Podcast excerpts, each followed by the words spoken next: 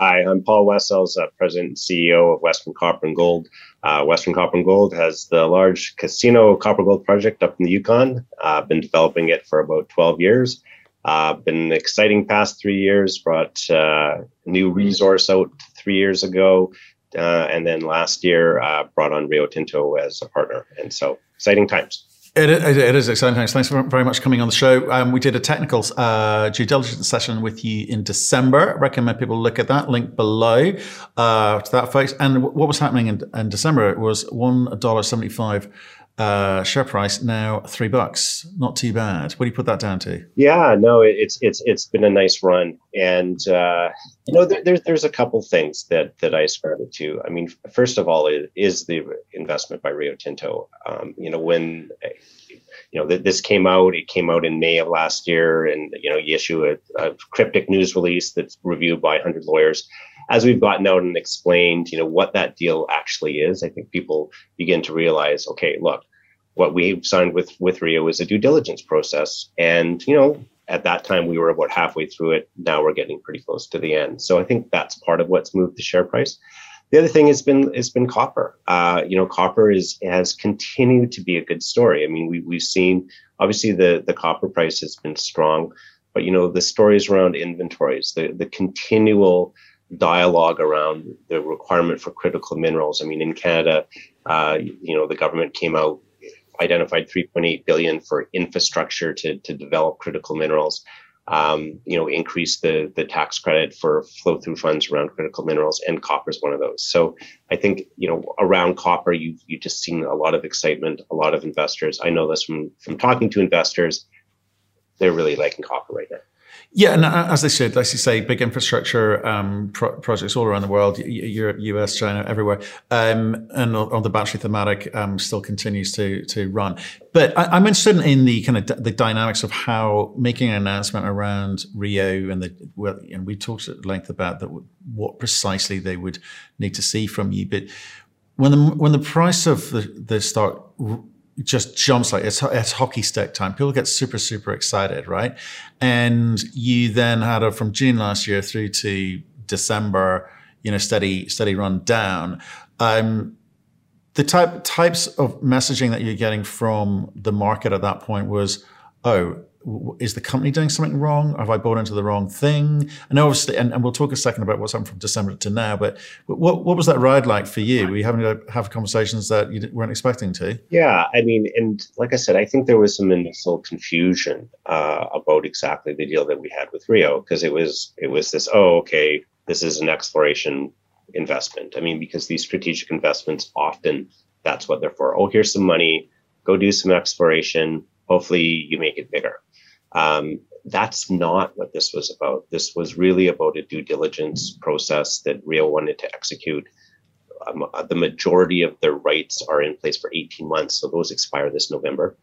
And you know, I mean, it's you know, talking to you, talking to investors, talking to others, and you know, as that sort of got out, I think people began to, you know, light bulb went off. Okay, whoa, okay, well, you know, so this is heading towards something pretty exciting happening in 2022 and that's still the case. Right. Okay. But there was a big sell-off i guess from from who? Yeah. Well i mean i, I think and and again it was int- what, what's interesting when when you unpack what our share price did in 2021 is that we had two things happen. Obviously Rio this this big sort of uh, imprint on our share price. The other thing was the copper, and so copper sort of all copper equities boomed up at the beginning of the year, and then there was a bit of a sell-off. Even though I mean the copper price pulled back a little bit, but not uh, equal to the sell-off that you saw. And I think it, I mean I get this was old-fashioned profit taking, and people sort of saying, "Oh, the run-up is done," you know I'm going to move on to the next thing. But then I think, as like I said, as our sort of story and, and the sort of fundamentals sort of began, to, to come into play, you started to see our share price go up. And, and again, this year, and you know, from from December to now, where we've seen you know better than a 50% share price to increase. I mean, for and it's not just us. There's you know other good names, simple stories in the copper space that are seeing that same run up.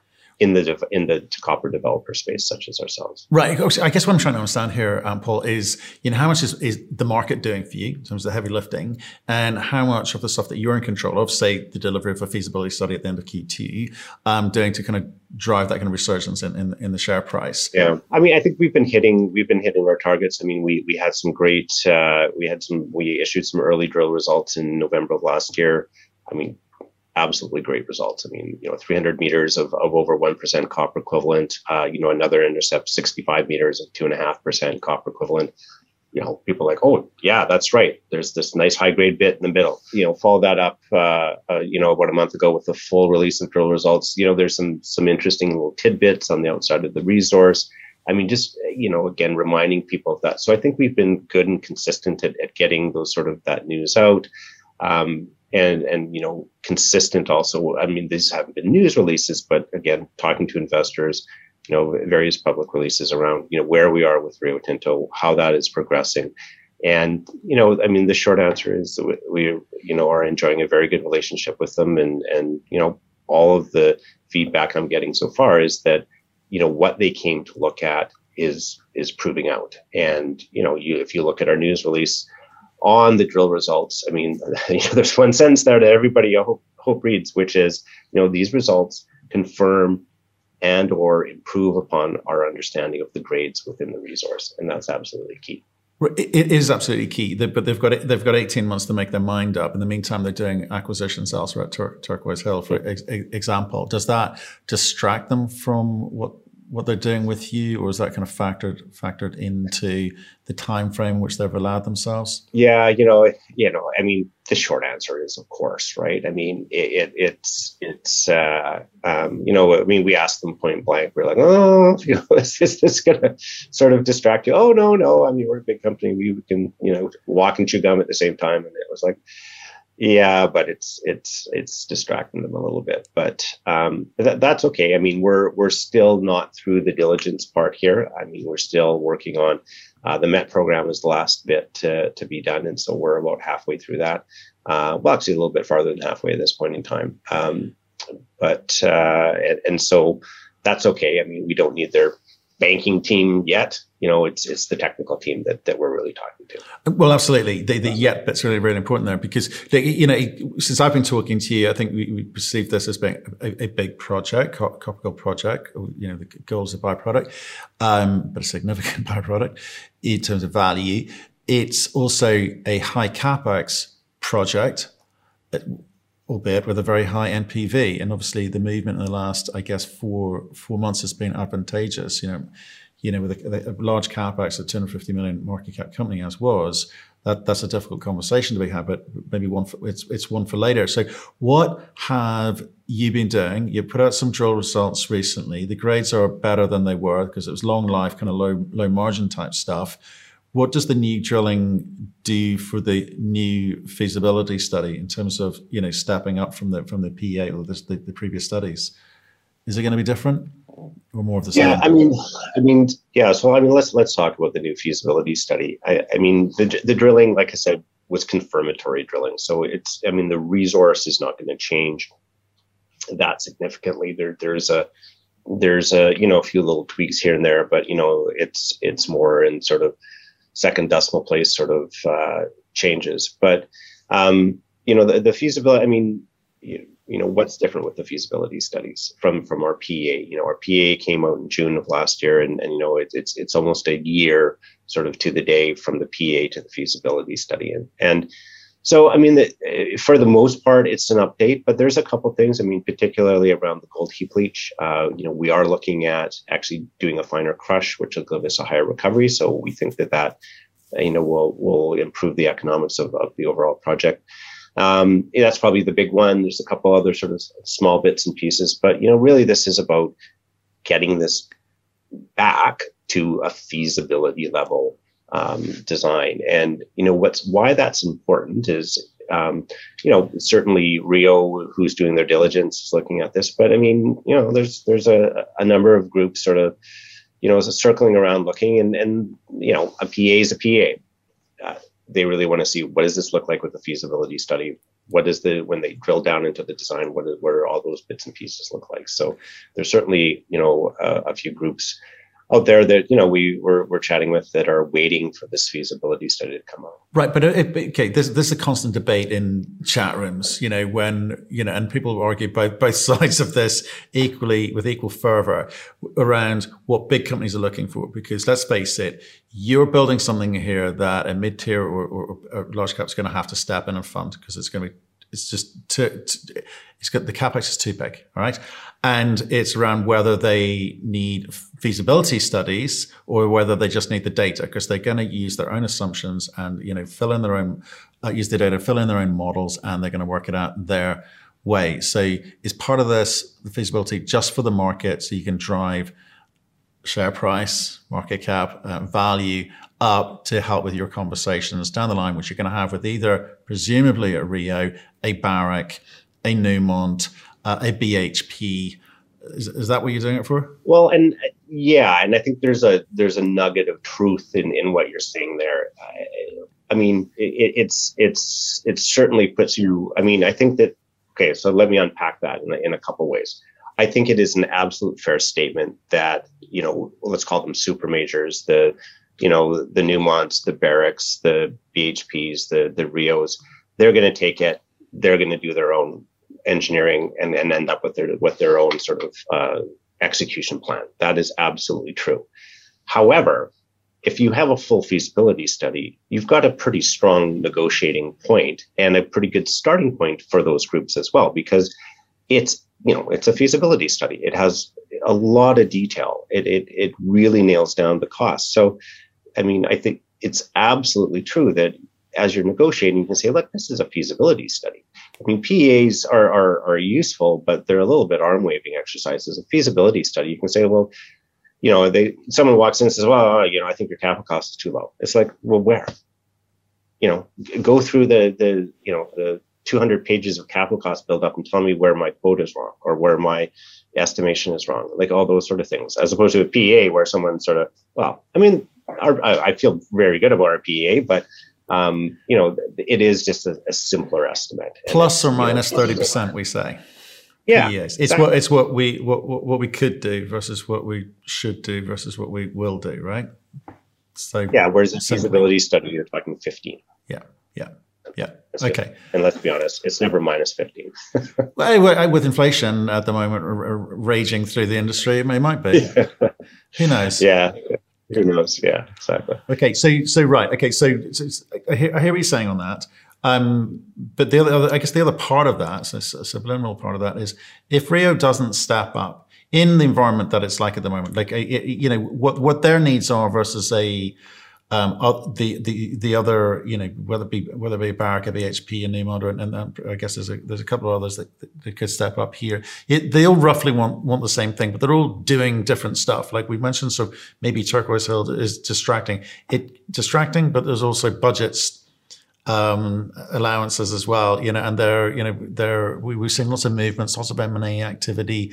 Is that going to play a sort of strong part in, you know, your likelihood of success with not just a Rio conversation, but other types of conversations because Rio don't, at the end of this, they've, they've got options, but they don't need to take them. But likewise, neither do you to a very meaningful way. Yeah. I mean, I mean, I, I think that, I mean, the one thing that you realize when, when you're dealing with some of these super majors is just, I mean, they are super majors. Uh, I mean, Rio Tinto dividended $16 billion to their shareholders last year.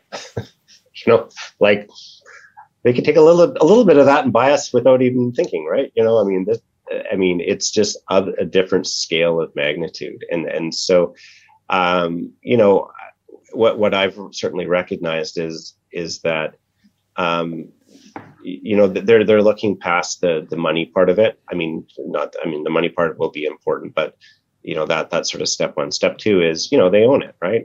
So, I mean, if they buy it and own it, then, you know, they got to make sure that, I mean, there's, I've spent more time talking about, you know, the relationship with indigenous groups, you know, behavior of government, permitting. I, I, I spend more time talking about that than metallurgy and resource. With, sorry, with, with, That's with Rio. not with just, Rio, right, and, not, and not you know certainly okay. some of the other groups as well. I mean, you know, they can all look at the resource. They can you know soon look at the feasibility study. That they make a decision quite quickly on that, and so I mean, if we're still having a conversation after that, it's okay. So, what does the permitting track look like? You know, how you know how do the local communities and local First Nations feel about this project? All of those sort of things are very, very important. And I think that I, I mean, to be honest, that's why Rio is at this stage with us is because I, you know, I, you know, personally think we've done a very good job at, at, you know, making sure that the, you know, the Yukon government, the local communities, and the First Nations, you know, we've brought them along. I mean, it's it's taken us a while, but we've brought them along in terms of the conversation and understanding the project and and you know the advantages and and you know, well, most importantly, have woven them in to you know our decisions um, moving forward. And you know, we talk about the feasibility study. I mean, this is all great, the super majors and and and that, but you know, we need to not lose focus of you know those the probability of that those things happening are good but if they don't happen we need to keep marching the project forward. And so with that we need a feasibility study to to get into permitting to be blunt okay okay. And and, and I, I saw the um the update on the schedule of environmental and socio socio-economic effects in there, which, which kind of, you know, it's a big conversation that's going on, obviously, between you, you and Rio, Rio, that's fine. But it's also much more broadly, people starting to understand the, the, importance of ESG, not just as a kind of badging exercise or you know, eco logo as a badging exercise, but as, as a means of, um, confirming or, or, or other, um, well, it is, I guess, it is confirming the, the, the, likelihood of a project to be able to, you know, get built out, to get funded. Um, we, we were speaking with um, a, a, consultancy group who, deals with it, saying, well, actually, do you know what? Activism and some of the actions by First Nations, where, wherever they be in the world, are actually good for mining. They're good for investors and they're good for mining because it, it holds mining, mining to a higher standard. Um, and, and, and you know, that was, I thought that was a really good argument. I, and, and I totally agree with the, the case for that. It's not very nice at the time, but my, miners need to do better. And I guess Rio spending a disproportionate amount of time talking about that rather than metallurgical factors would tell you that that's true. Well, you know, I mean, I, you know, I mean, I, I, I was in college in the '90s, and that was when environmental movements started, right? I mean, you know, I always refer to myself as a closet environmentalist. I mean, I don't want to build a mine that's, you know, an eyesore and a long-term liability to any part, particularly, you know, Canada, where, you know, I was born and raised. And so I agree with that. I mean, I think it's, it, you know, it, it's, I mean, on one side you've got industry, on the other side, you, you know, you've got these NGOs and, and, you know, sometimes mixed with indigenous groups and, and it's an interesting balance. And it, it's actually, I, in, in the Yukon, it's it's quite interesting because they tend to be very local. Um, you know, the well, obviously, obviously the indigenous groups are, are local, but the you know the environmental groups there's there's a number of local environmental groups. And you know i mean i do community meetings and and you know they come up and and you know they they hit me with all these points. And and i'm like I, look that's why i'm here. I'm here you know it's like a debate. You know i don't don't sit there and nod and smile and say yeah that sounds great paul push me on these things. Uh, ask me these questions, and because I take them back, and you know, we modify our project. I mean, a perfect example is our tailings facility. We did so. One of the differences between you know we had a feasibility study in 2013 and the feasibility study now is the complete redesign on the feasibility study, and that complete redesign is a result of actually a whole process we went through, which was the Yukon government, federal government, the regulator, and all the impacted First Nations. And we all sat down. It's called the Best Available Tailings Technology Process. Two years. Um, you know, it's not really exciting, and that's not a press release that that um, you know moves stock. But we've got a better design. Everyone agrees agrees with that, and mm. and that's because of that sort of back and forth debate with with uh, NGOs. Yeah, so that, so yeah, and groups. Yeah. Absolutely, no, I, I, I, totally agree, and a, a, lot more of that. And again, it was a sort of, sort of joking conversation with another um, group about when they yet again are ranked number one by the Fraser Institute. Ah, you know that that gets thrown at you. It's like there, there is there is there is no um, easy way to get a mine across the line these days, wherever you're on the world. If we look down at Chile, because I think we've been hunting for like good copper projects, right? We're trying to say, well, okay, what's the next big thing? You you're going down South America, where the, the historically has produced a lot of copper and, and continues to. Uh, you've got elections going on. You've got um, governments which are talking a socialist agenda just to, I guess, garner votes at the, at the next election. You're talking about increased taxes, uh, tax regimes for miners in, in those countries, uh, political unrest more, more broadly, um, and NGO activists, activism. It, it's it's a tough tough gig and it's a very tough narrative for South America at the moment. And then there are others saying, look, it's always been like this all over the world. Uh, this is nothing new, but I think people are being made aware or heightened awareness. What, what's the case in Canada, certainly up up up in, up in the Yukon for you guys? Has it yeah. always been difficult, or is have you noticed a sort of rise? You know, well, I mean, the first thing I point out is I don't think Canada is nationalizing mining anytime soon. So I think everyone's collapsing with that. Well, I, I don't know. Tr- tr- tr- Trudeau's making a few noises.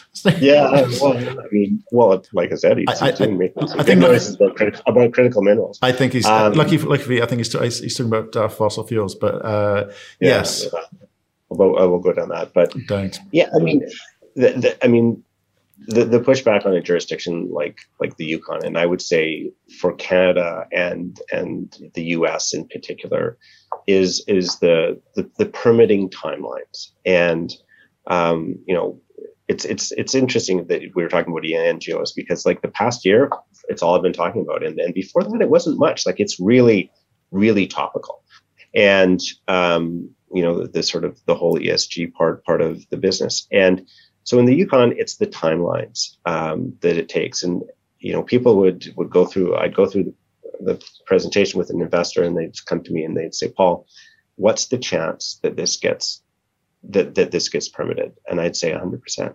I said, but you're not asking me the right question.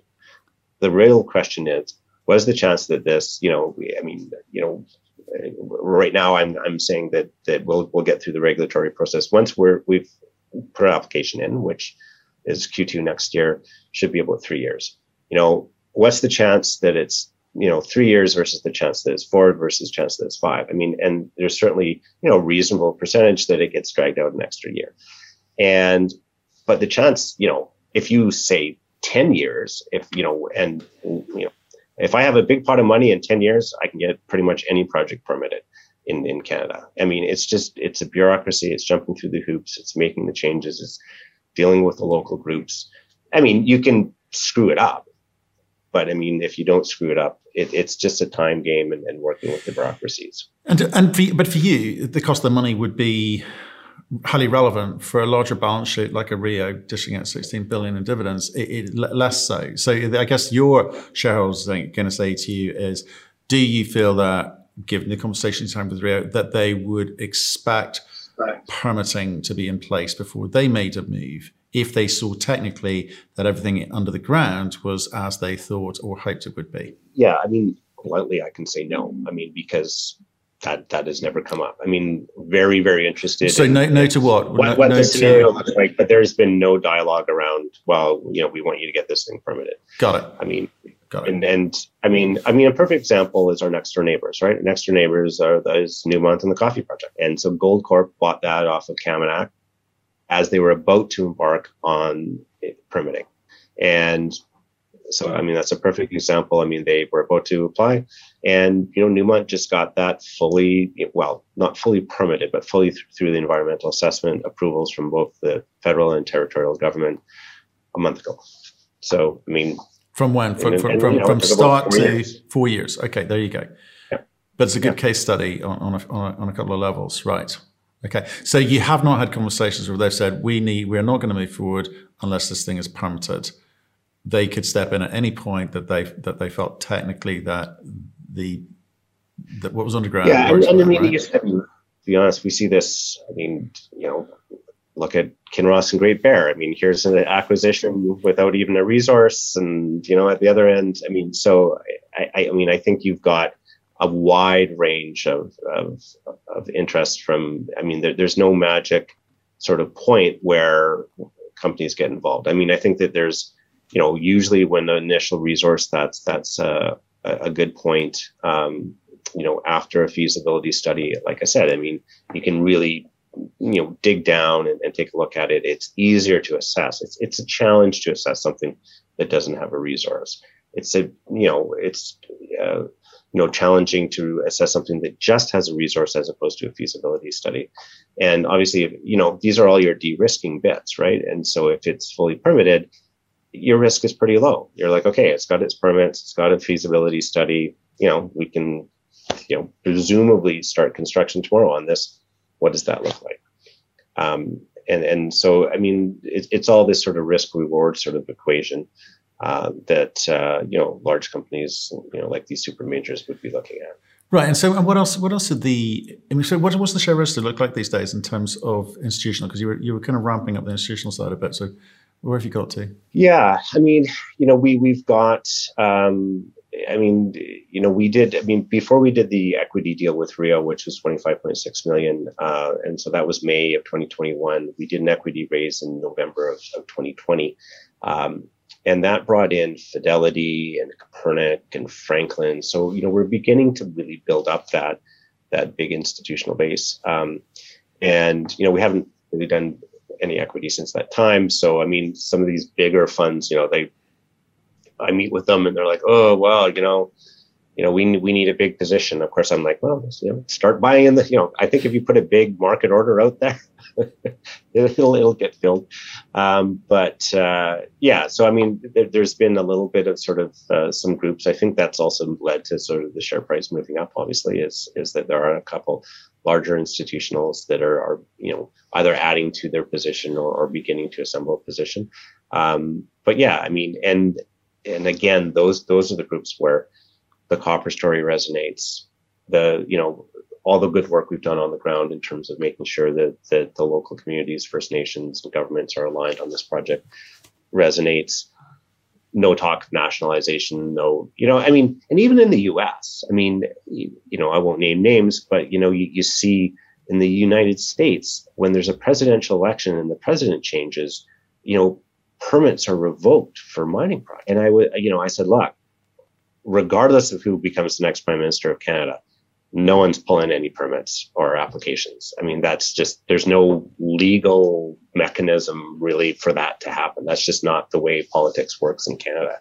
Um, and so it's an advantage, I mean, that Canada has over the United States for, you know, for, for these large mining projects. Yeah, large it is. Well, and what, what are the kind of I mean, what are they? What are they asking? The, the, these institutional uh, shareholders like stepping. In, oh, I want to buy a large position. It's like, have, have all of their co- concerns about this uh, being dealt with, like gone away in the sense that they wouldn't be stepping in. They're very cautious people. Typically, they're long-term holders. That you know, you, have obviously sold them on where this is going. What, what's the thing that got them over the line? Is it the fact that Rio's still at the table? Is there more to it? Because, like I say, the this is confirmatory uh, drilling you're doing at the moment. The, I, one assumes the economics aren't going to change too much. You know, 2.3 billion uh, NPV, eight on it, and you know, just shy of 20 percent after tax IRR. It's it's you know, payback three years. It's all kind of good stuff. So nothing's really going to change. But why why is this sudden movement uh, and interest? What's driving that? Yeah, I mean, I, I think I mean what what I hear at the end where where you know, people are like, oh, I like this. It's it's we're looking for good copper stories. Right. So it's the market. And, it's, they've suddenly and, realized. And, I mean, you know, I used I used to have this slide uh, in my presentation. Don't have it anymore, but that talked about the, the junior copper developer space. So let's say you, you want to look at that space, and I said, there's 15 companies. That's it. Like, I mean, there's not a lot of copper deposits, just period that there is. And then you start to say, okay, well, you know, I don't want to be in these countries. And, you know, yeah. these projects, the economics are a little bit skinny and on and on and on. And you're down to like five. Yeah. Right. And we're one of the five. Yeah.